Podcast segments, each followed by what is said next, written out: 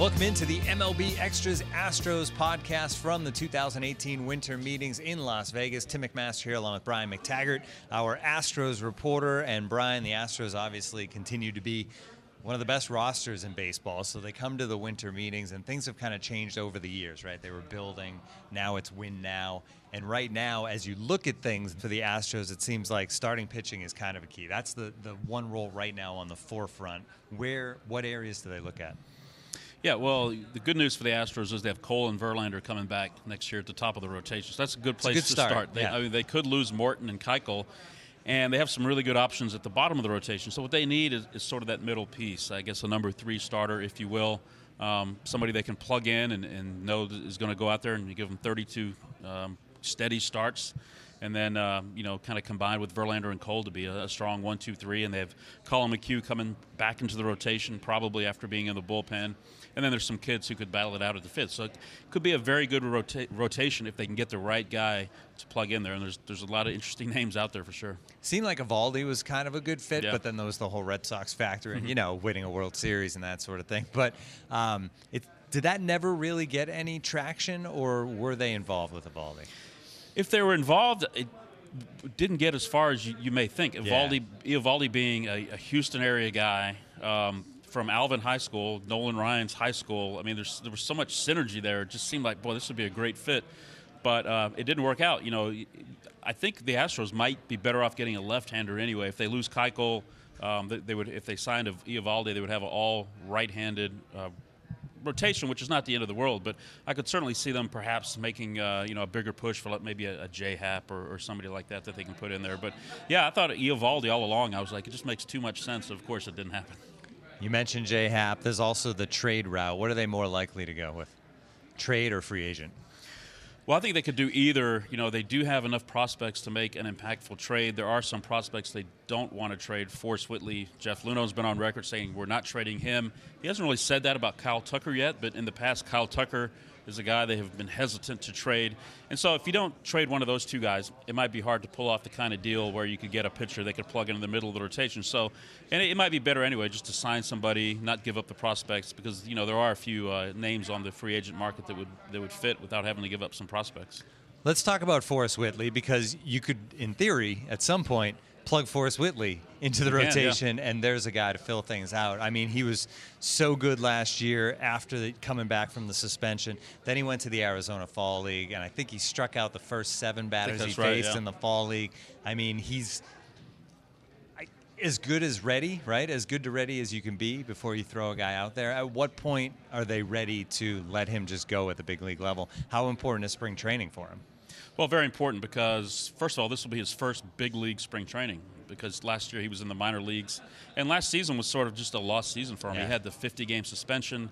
He comes back, and then he gets hurt, and that's why going to Arizona was so important, and he did dominate there. But I think where they're at with him now is I think we will see him in the rotation at some point in 2019. I don't think it'll be at the beginning of the year, but I think he's going to start the year top of the rotation, AAA Round Rock, and June, July, maybe even sooner, I think he will be pitching in the rotation in Houston. And the sky's the limit for this kid. And, I can't wait to see him up close. I mean, he's got all the tools, big, tall Texan, a little slender than, some of the other Texas pitchers you think of, Ryan and Josh Beckett and those guys. But great fastball, secondary pitchers are there. So I think it's just Astros, just a matter of time. But I think it will be 2019. We'll see Forrest Whitley. Because of the suspension, now he did get extra innings in the AFL, but will they really keep an eye on the innings? And is that something they have to monitor? Because if he's going to come up and if he's going to be good, you expect this team to be in the postseason. You'd like him to be available in October. So how do they treat him in April and May so that he's still available then? Yeah, that's a good question. I don't know. I mean, you're right. I mean, to make the jump all of a sudden to 210 innings might be, pretty hard. But he missed so much time last year that, his arm is fresh. So maybe he can go out there and get it done with 200 innings. Who knows? You mentioned Tucker as well. He got a chance last year briefly. It didn't go well. He went back down. But that happens all the time. Mike Trout got a chance. Right. It didn't go well. He went back down. Alex Bregman struggled at the beginning. These guys all turned out pretty well. So with Tucker, when's the next chance? Well, I think it'll be in the spring. It does matter what they do here. I mean, the Astros could add a bat. That could be an outfield bat, which, could put him alongside Springer, Reddick. But Tucker's going to be in the mix, and I do think that if he has a good spring, that he will have a chance to win a job on the big league club out of spring training, starting job perhaps.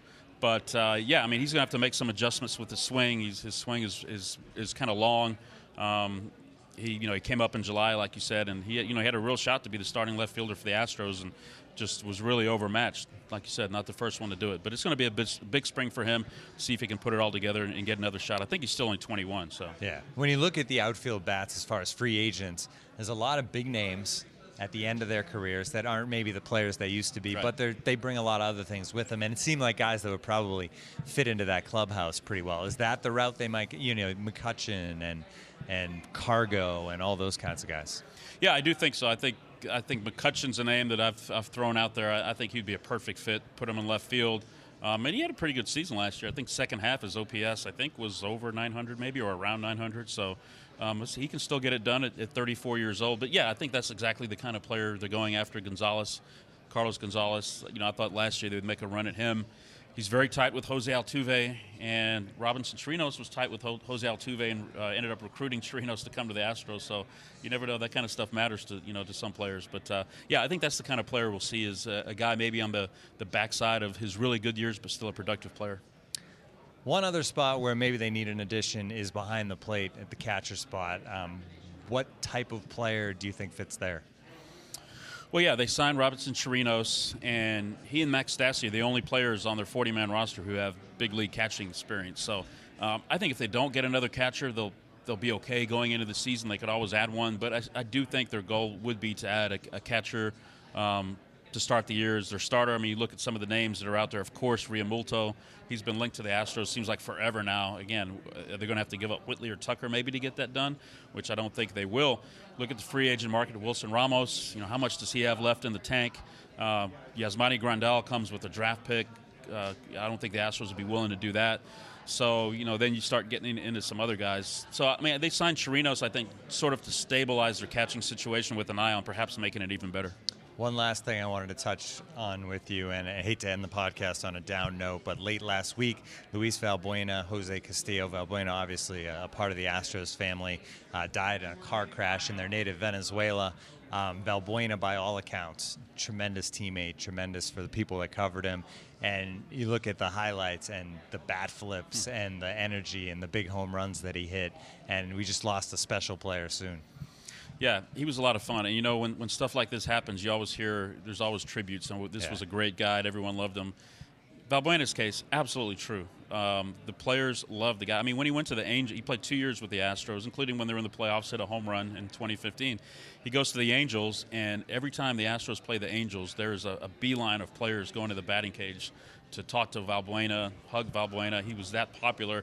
And he would even give me a nod if he saw me sitting in the dugout in Anaheim. He would look over and kind of give me a little salute and a smile. Always smiling. And yeah, that was a tough one. I mean, just a guy who is fresh on everybody's mind, who played in the big leagues this year, and just such a good guy, just a good human being. Jose Castillo played with the Astros as well, and I know a lot of people have a lot of respect for him, but that's just really tough news to hear about those guys. Terrible news, and we've heard too much of it the last few years in the offseason with things like that happening. But that's going to do it for this edition of the MLB Extras Astros podcast from the winter meetings in Las Vegas. Thanks for joining us. For Brian McTaggart, I'm Tim McMaster. Tune in again next time.